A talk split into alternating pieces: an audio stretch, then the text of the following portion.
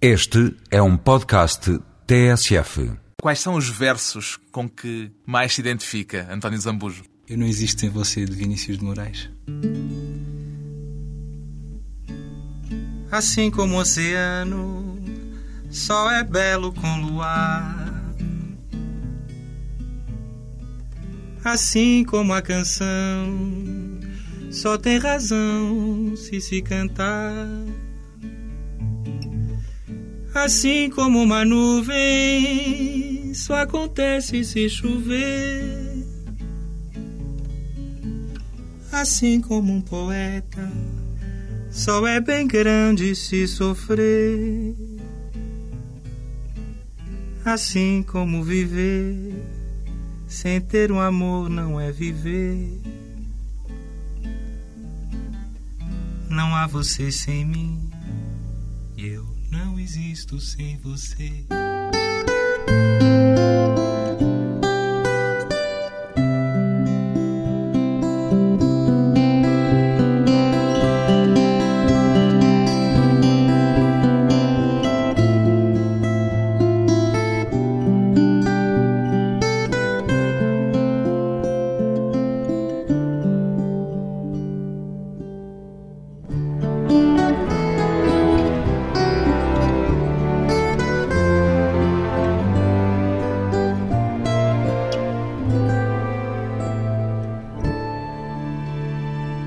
António Zambujo, 32 anos, fadista ou cantor simplesmente? António Zambujo, como é que prefere?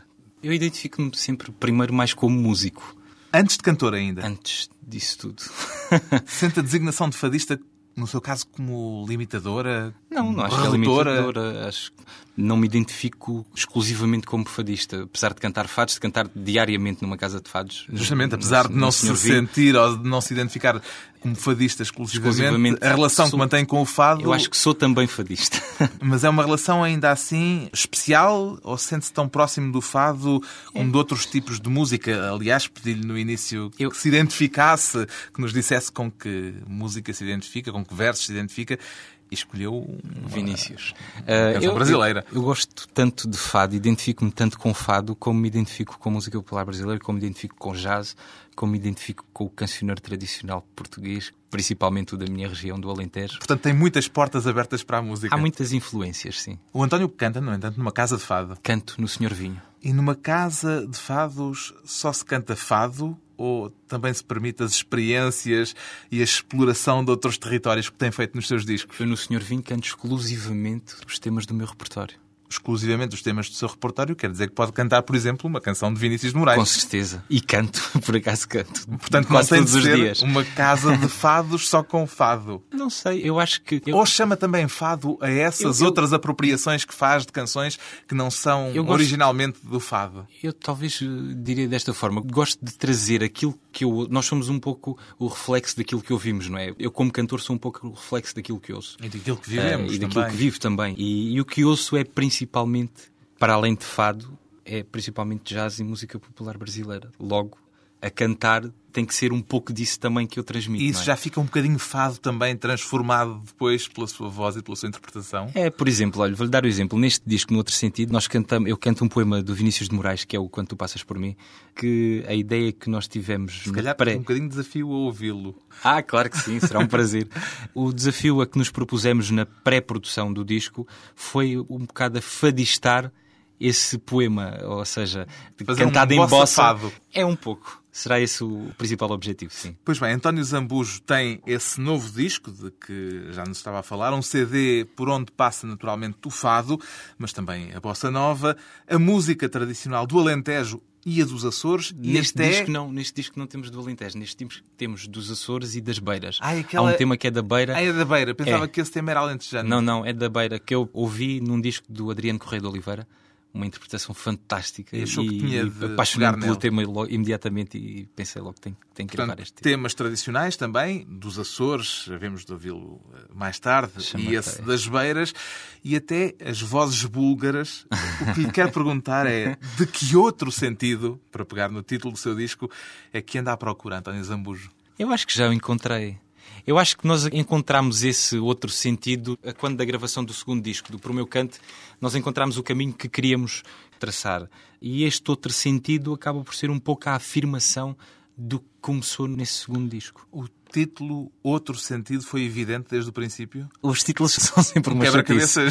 São sempre uma chatice. Portanto, não foi assim uma coisa que... Não foi consensual, início... nem, nem, foi, Ai, nem, nem, foi, nem, consensual. nem foi de início, porque havia outro título que tinha sido pensado que era mais elaborado, que depois foi pensado uma coisa mais simples para, e objetiva. Qual era o outro mais elaborado, podemos saber? Ou é era A Sul de Nenhum Norte. A Sul de Nenhum Norte, que é um título de um livro do Charles Bukowski. Exatamente, exatamente. Mas por causa do romance ou por não, título? era por causa do título Não era por causa do Bukowski, não, nem não da, da boémia do foi Bukowski. Pensado, Sabe que o Bukowski pensado... é um, um, escritor conhecido pela boémia, por ser um grande copofónico e tudo isso. Bem, nós acabamos por nos identificar um pouco também com o Bukowski, mas não foi pensado pelo livro em si, mas sim pelo título.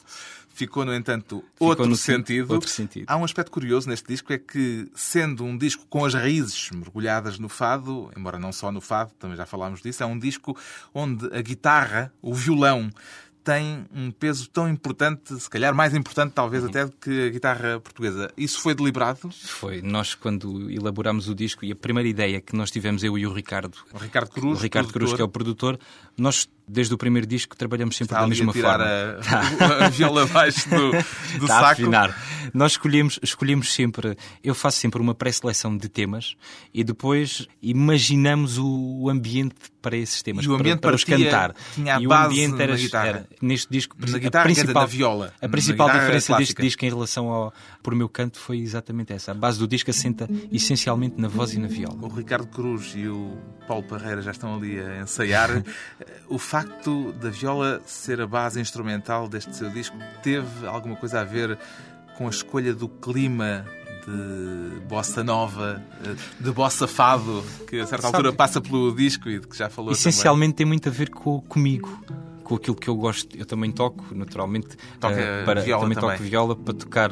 Neste disco escolhi o Carlos Manuel, que felizmente ele aceitou, que é, um músico, que é um músico fantástico. E ele conseguiu perceber exatamente aquilo que eu e o Ricardo pretendíamos e entregou-se também, felizmente, a este trabalho e o resultado foi. Agora vieram consigo o Ricardo Cruz e o, e o Paulo, Paulo Barreira. Portanto, hoje vou eu tocar viola. Vai tocar viola e acompanhar-se. Esta canção que junta Vinícius de Moraes e António Maria vai juntar agora ao vivo na TSF António Zambujo à guitarra de Paulo Parreira e à viola de Ricardo, Ricardo Cruz. Cruz. O baixo, baixo Ricardo Cruz. O baixo de Ricardo Cruz. Quando, Quando tu passas, tu passas por mim. Por mim.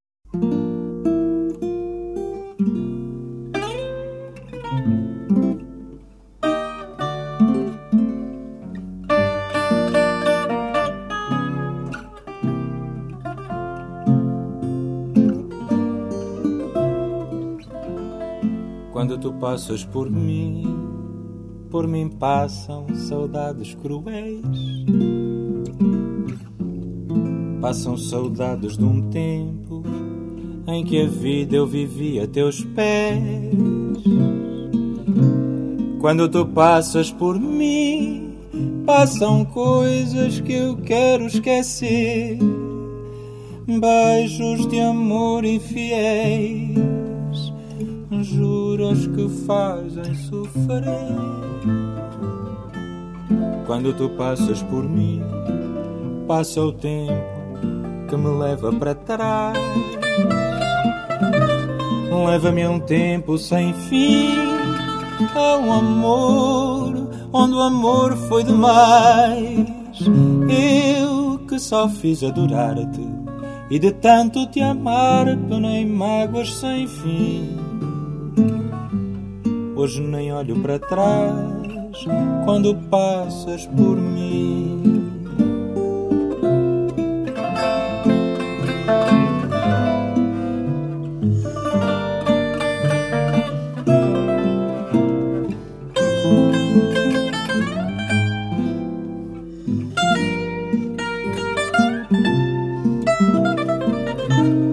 Quando tu passas por mim, passam coisas quero esquecer. Beijos de amor infiéis, juras que fazem sofrer. Quando tu passas por mim, passa o tempo que me leva para trás Leva-me a um tempo sem fim, ao amor, onde o amor foi demais. Só fiz adorar-te e de tanto te amar penei mágoas sem fim. Hoje nem olho para trás quando passas por mim.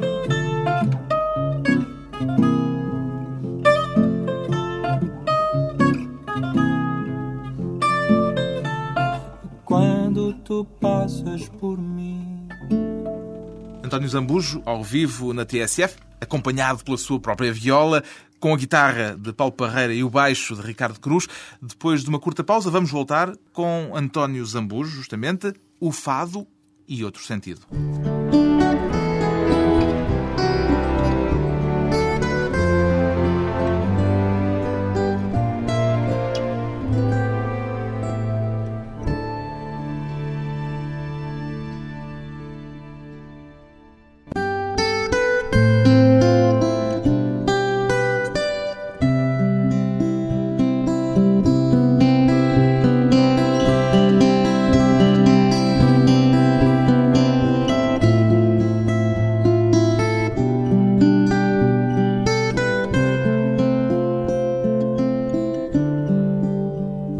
Regresso à conversa com um fadista que não canta só fado, António Zambujo, para quem o primeiro instrumento foi o clarinete. Qual foi o seu primeiro sonho musical na infância, António Zambujo? Não havia nenhum sonho musical. Havia Foste aquele... estudar clarinete foi um, foi pensar um... em quê? Numa banda filarmónica? Não, aquilo foi um desafio de um, um amigo dos meus pais que era professor no conservatório. Na altura não era conservatório, era a Academia de Música de Beja. Depois ficou o Conservatório Regional do Baixo Alentejo. E ele desafiou-me porque havia aquela coisa. Eu cantava, entretanto já tinha cantado. Já cantava aos Já tinha 8, cantado. 7, 8 anos? Tinha cantado num grupo de música tradicional alentejana. Inclusivamente até gravamos dois discos e tudo, devíamos gravar a Lisboa. Então são os teus primeiros discos. São os meus dois primeiros discos da sua com sete anos. aos anos. Num grupo que se chamava, e que se chama, ainda existe esse grupo, que se chama Trigo Limpo. É um grupo da minha terra, um grupo de Beja. E nessa altura, como eu tinha algum jeito para cantar, esse meu amigo e amigo dos meus pais sugeriu que eu aprendesse música. Treinar o fogo do rapaz. Aprendesse música para adquirir alguns conhecimentos, que não fosse só aquela coisa do autodidata. Foi por isso que eu comecei a estudar música no Há conservatório. tradição musical na sua família? Não, nenhuma. Portanto, Há algumas pessoas que cantam, que gostam de cantar em reuniões de família. Que... há gosto musical, sempre- mas não há propriamente gosto, tradição Não, não, não. musical. Nada. Portanto, não foi empurrado Não, não, pelo não, exemplo de ninguém na Nada, família nada, que tocasse instrumentos, nem tocam sequer ninguém, amadoristicamente. ninguém, ninguém. Portanto, é o primeiro músico da família. Sou o primeiro da família, sou o pioneiro. O cante alentejano e essas experiências com a música tradicional, de que forma é que marcaram a sua formação musical, a sua formação como músico? Bem, o canto alentejano acho que marca qualquer alentejano. E eu, eu depois eu gosto muito daquelas melodias, daquela Das harmonias simplicidade, das harmonias, das vozes que faziam. Que eu ouvia os corais e ouvia aquelas vozes todas, o alto, o ponto, o solista, ouvia aquelas coisas e tentava fazer o que eles faziam, tentava perceber como é que eles faziam aquilo, como é que as vozes se colavam umas nas outras e era um desafio. Depois, a partir do momento em que entrei no grupo, comecei a perceber melhor como é que as coisas funcionavam. Ainda hoje sente essa marca Então, na não, forma de claro cantar? E continuo a cantar sempre que há reuniões de amigos e essas coisas todas, fazemos sempre umas grandes alentejanadas. Gosta de cantar em Alentejanadas? Gosto imenso, gosto muito. Um grupo coral.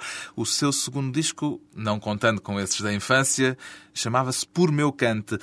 Que meu cante, que é que há de seu, de particular, que julga ter encontrado na sua forma de expressão a partir desse canto tradicional? Não sei, eu acho que tudo começa naturalmente com o canto alentejano, não é? E depois eh, vem tudo com essas tais influências de que já falámos, de outros géneros musicais vindos de fora. E foi-se tudo eh, conjugando Foi-se tudo ligando cá dentro e acaba por sair. O António Zambujo, por outro lado, é a prova viva que, de repente, o namorado de uma prima nossa pode mudar o curso da nossa vida. Ah, pois foi. Como é que isso lhe aconteceu? Foi, olha, sabe que há sempre aquela idade em que nós não nos identificamos com nada e queremos sempre é aquela coisa do comercial e o que se está a passar, aquela coisa das Teve a sua massas. face rebelde e não também? há não, não muito rebelde, mas uh, um pouco distante daquilo que eu alguma vez pensaria fazer. E era o quê? Uh, que, na altura lhe interessava? Isso estava lá da adolescência, lá, Não faço certo? ideia, não, não, não, ligava nada à música, por exemplo. Houve uma fase quando deixei de estudar no conservatório, àquela altura que termino os estudos do liceu e, e com as namoradas e com aquelas coisas e não há qualquer tipo de ligação com a música. E até ao momento em que aparece esse meu amigo... Namorado da prima? que me começou a mostrar uns discos de... Ele estava também... Eu lembro-me que ele estava também muito ligado à e então mostrava-me aqueles fados de... que eu hoje não canto, não é por opção. Castiços. Uh, aqueles fados mais castiços. E a partir daí eu comecei a ouvir também Maria Teresa de Noronha, uma fadista fantástica, a Amália, o Marceneiro, o João, o João, Ferreira Rosa. Foram o Max, não é? O Max. Também é o Max, o Max é posterior, sim, mas é, é, é uma influência muito forte. Mas inicialmente, não sei, porque eu gosto muito eu gosto muito, para já gosto muito da voz dele e depois gostava muito daquelas coisas que dava, agora que estão a passar novamente na RTP Memória, aqueles concertos que ele fazia, aqueles improvisos, aquele ar meio teatral também dele a interpretar os temas e gostava imenso. Entre esse período em que descobriu o fado e cantar o fado, houve uma grande distância ou começou imediatamente a experimentar? Não, porque eu fui experimentando e, entretanto, no liceu onde eu estudava, ouviram-me cantar, não me lembro já como é que isso aconteceu, mas ouviram-me cantar e convidaram-me para participar naquelas tertúlias que se faziam com os convidam-se os pais dos alunos e não sei o quê, e junta-se tudo numa cantina e faz-se uma noite de fados. E eu depois cantei uns fados e a partir daí fui cantando, foram-me convidando para ir participando em noites de fado. E, foi e assim em que momento é que levou isso a sério? É que começou a achar que isso era já nunca uma coisa séria? Nunca levei isso muito a sério. Nunca levei muito leva, a sério. Depois, quer dizer, mais ou menos. Houve duas coisas que eu fiz que não gosto nada de fazer, mas que acabei por fazer um pouco também por influência de amigos e por eles me forçarem, entre aspas, a insistirem para que eu fizesse, que foi participação num concurso de fado que fizeram. Tudo, foi tudo mais ou menos na mesma, coincidiu tudo na mesma altura ganhou o primeiro prémio. Depois, uma rádio local convidou-me para ir representar a cidade também num concurso de fados que havia. Foi no Algarve, todas as capitais de distrito tinham um representante, também ganhou o primeiro prémio. E a coisa começou Pronto, a ganhar foi, dimensão. Foi a partir daí. Ao mesmo tempo, a música tradicional continuou a ser-lhe muito próxima, quer dizer, sim, claro foi no período em que descobriu o fado que voltou à música. Sabe que eu sempre tentei ligar, ligar sempre um pouco as duas coisas. O fado com, inicialmente o fado com a música tradicional, eu cantava. Eu lembro-me de cantar durante os espetáculos que eu fazia inicialmente, lembro-me de cantar sempre fados e cantar sempre um pouco de temas alentejanos, tentar ligar as coisas um pouco. Já agora explique-me uma curiosidade, em que língua é que as vozes búlgaras cantam no seu disco? Canto em búlgaro. em búlgaro. E sabe o que é que elas estão a cantar? Não faço ideia. Mas parece que o Ricardo Cruz sabe, está ali a fazer sinal. Pois, é uma canção de amor. É uma canção de amor sobre um malandro que roubava as plantas bonitas que a rapariga tinha todos os dias na janela e ela, no fim, acusa-o de dizer que, pronto, diz que, que ele não consegue. Só rouba plantas porque não consegue arranjar namorado. É quase um fado. Portanto, aquilo foi qualquer coisa que foi. elas trouxeram que... do repertório delas. Exatamente, que encaixava perfeitamente na linha melódica do tema soriano que nós cantávamos. À exceção do refrão, na parte do refrão elas fazem só aquele chão maravilhoso com as vozes.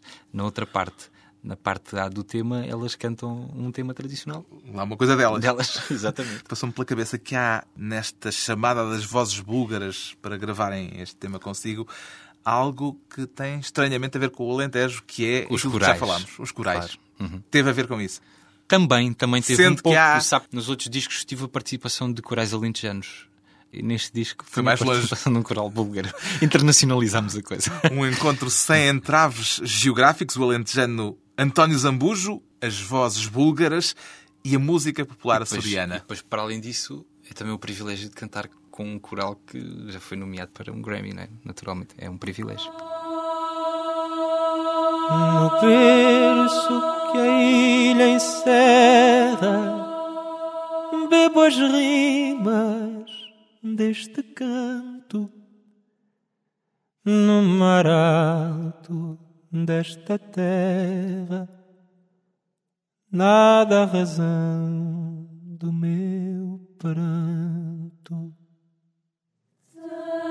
Mas no terreno da vida, o jantar serve de ceia e mesmo a dor sentida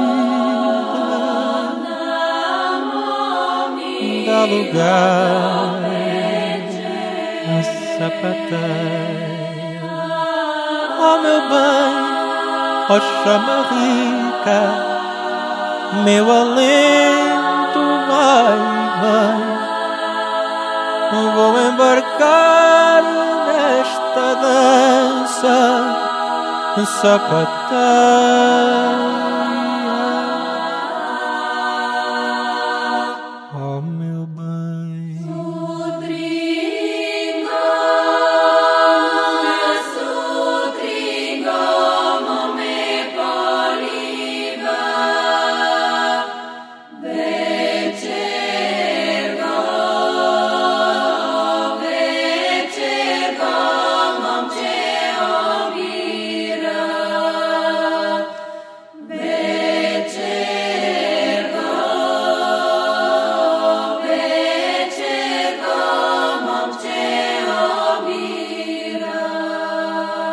Se a sapateia não der para acalmar minha alma inquieta, estou para o que der e vier nas voltas da chamarrita. A música popular dos Açores a reunir vozes búlgaras com o alentejano António Zambujo, que vai voltar depois de mais um breve intervalo com Amália.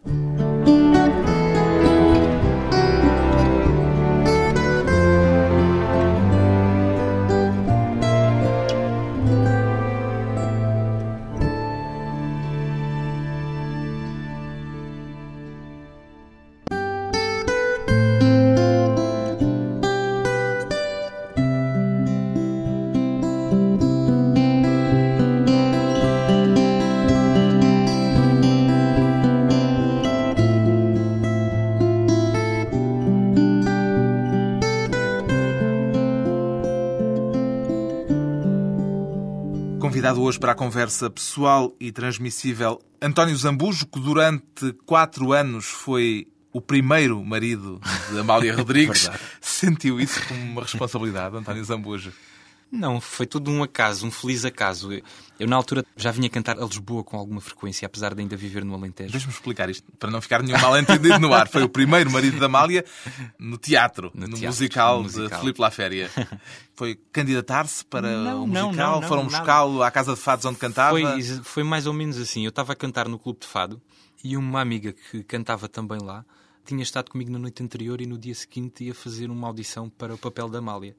E ela, nessa audição, como por coincidência tinha estado comigo na noite anterior, e eles perguntaram-lhe se ela conhecia algum rapaz que cantasse e que tivesse interessado em fazer o papel e aquelas coisas todas.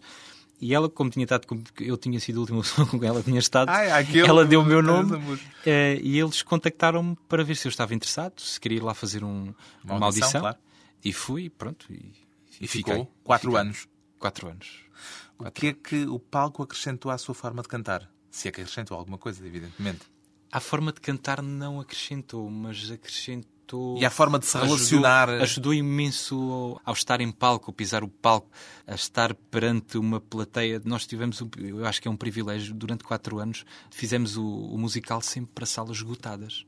Todas as salas onde nós estivemos e fizemos o espetáculo nas principais salas de espetáculo do país, em todas as salas o espetáculo estava, as salas estavam esgotadas. Tem ideia de quantos espectadores isso representa? Faço ideia. Muitos. Todas as noites, praticamente. A dar estaladas na Amália e a dar-lhe abraços. e... Aquilo era uma, uma relação uma de amor-ódio, uma coisa muito intensa.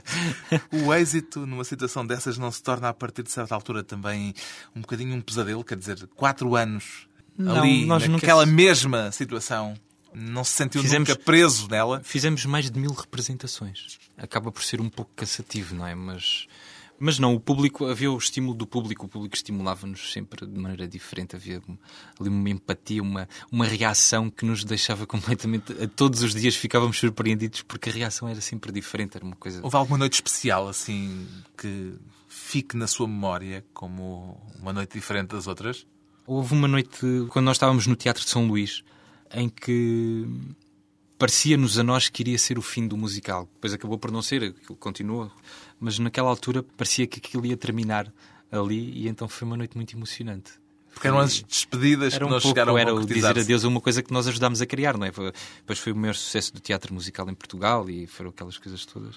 Foi especial. Nessas situações de palco muito intensamente vividas durante vários anos, há sempre um momento ou outro em que tem que se lidar com o imprevisto. Eh, Ah, Aconteceram-lhe aconteceram imprevistos. coisas engraçadíssimas.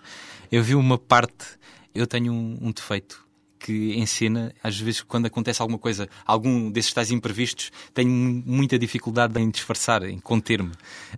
Imprevistos para o bem ou para o mal? As tais brancas, aquelas coisas que acontecem em teatro, as brancas e, as, e algumas brincadeiras, depois com o tempo nós vamos criando alguma à vontade em cena. Começa-se a pôr em e- prática e a por ser- máxima de que the show must go on, Exato. não é? E eu tinha algumas dificuldades em controlar-me e às vezes desmanchava-me a rir, outras vezes enganava-me assim, no texto. Aconteceu, é claro que o público não dava muito por isso, mas entre nós na companhia percebíamos bem isso. Houve uma vez que o irmão, há uma cena em que o irmão da Amália me batia e que eu tinha que casar com ela, aquelas coisas todas, e eu tinha que dizer que estava comprometido há seis anos com outra rapariga e com essa é que eu tinha que casar. E eu, naquela confusão toda, disse que estava comprometido com uma rapariga de seis anos. E, e foi tudo a rir e pronto, e, aquilo, e eu saí de cena E a o público correr, aí percebeu. E eu pensar, meu Deus, o que é que eu fui dizer aqui? Nesse caso, o público percebeu. Por cima tinha acontecido aquilo da Casa Pia. possível. Exato, foi nessa altura. Foi nessa altura. Gostava da sua personagem? Gostava, era um homem muito apaixonado, era um guitarrista amador, muito apaixonado pela Amália e continuou apaixonado, mesmo depois da relação terminar, continuou muito apaixonado por ela e tanto foi que teve que sair, foi-se embora para não assistir àquela ascensão toda que era o que ele não queria, O que é perdê-la. que mais admira no ícone em que a Amália se tornou? Eu admiro tudo, acho que a carreira dela é uma coisa impressionante. Sabe que eu nunca, eu não tinha um conhecimento muito aprofundado em relação à Amália, Do à- trajeto, à, carreira, à, percurso à biográfico. discografia, a tudo. E na altura do musical, uma das coisas boas foi isso, foi ouvir os discos todos, foi ler aquelas biografias todas, aquela coisa toda. Andou é a fazer trabalho de investigação. investigação e é uma coisa impressionante, sem dúvida. Que, o que ela fez, as viagens, os, os- o reconhecimento de todos os chefes de Estado, aquela, todos os teatros rendidos àquele encanto, a uma mulher com uma guitarra e uma viola atrás, não é? No- em teatros, nos maiores teatros do mundo.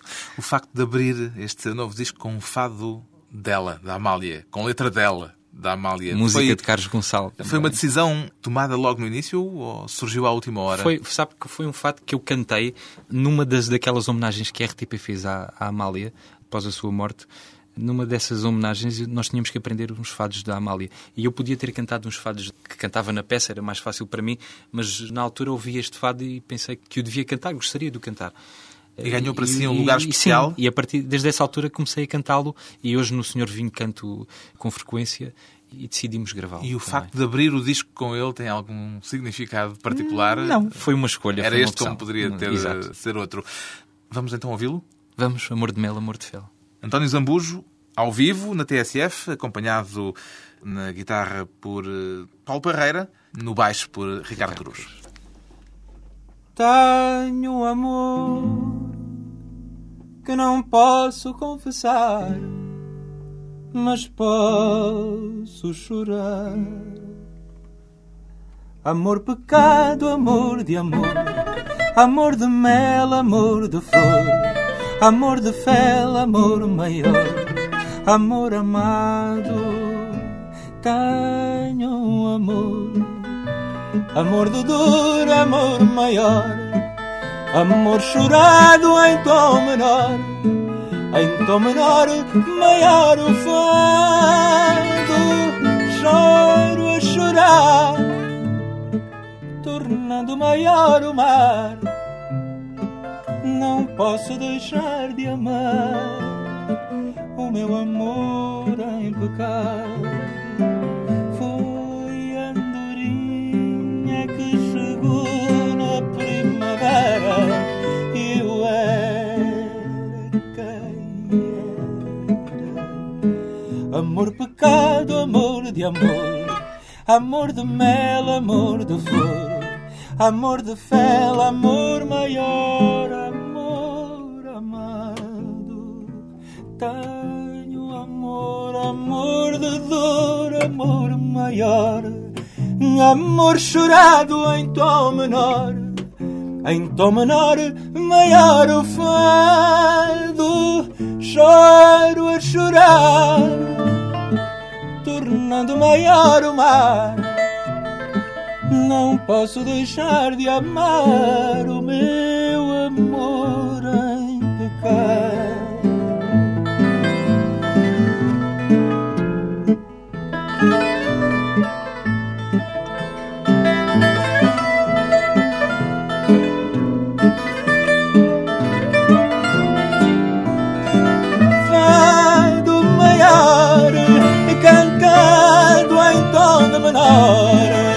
Chorando o amor de dor, dor de um bem mal amado. Um fado de Amália aqui ao vivo na TSF, recriado por António Zambujo, acompanhado por Paulo Parreira e Ricardo Cruz. Que influência António Zambujo tem os músicos que o acompanham naquilo que faz? Tem toda, toda a importância porque. É um trabalho de equipa eh, isto? É, isto funciona um pouco como uma banda. Eu gosto muito de ver a música como. Gosto muito da parte do improviso, da parte da cumplicidade que existe entre nós. E, isso só se consegue com tempo. Só se consegue funcionar como um conjunto, como um bloco. Um trabalho de conjunto no palco e também no terceiro disco de António Zambujo. Chama-se Outro Sentido.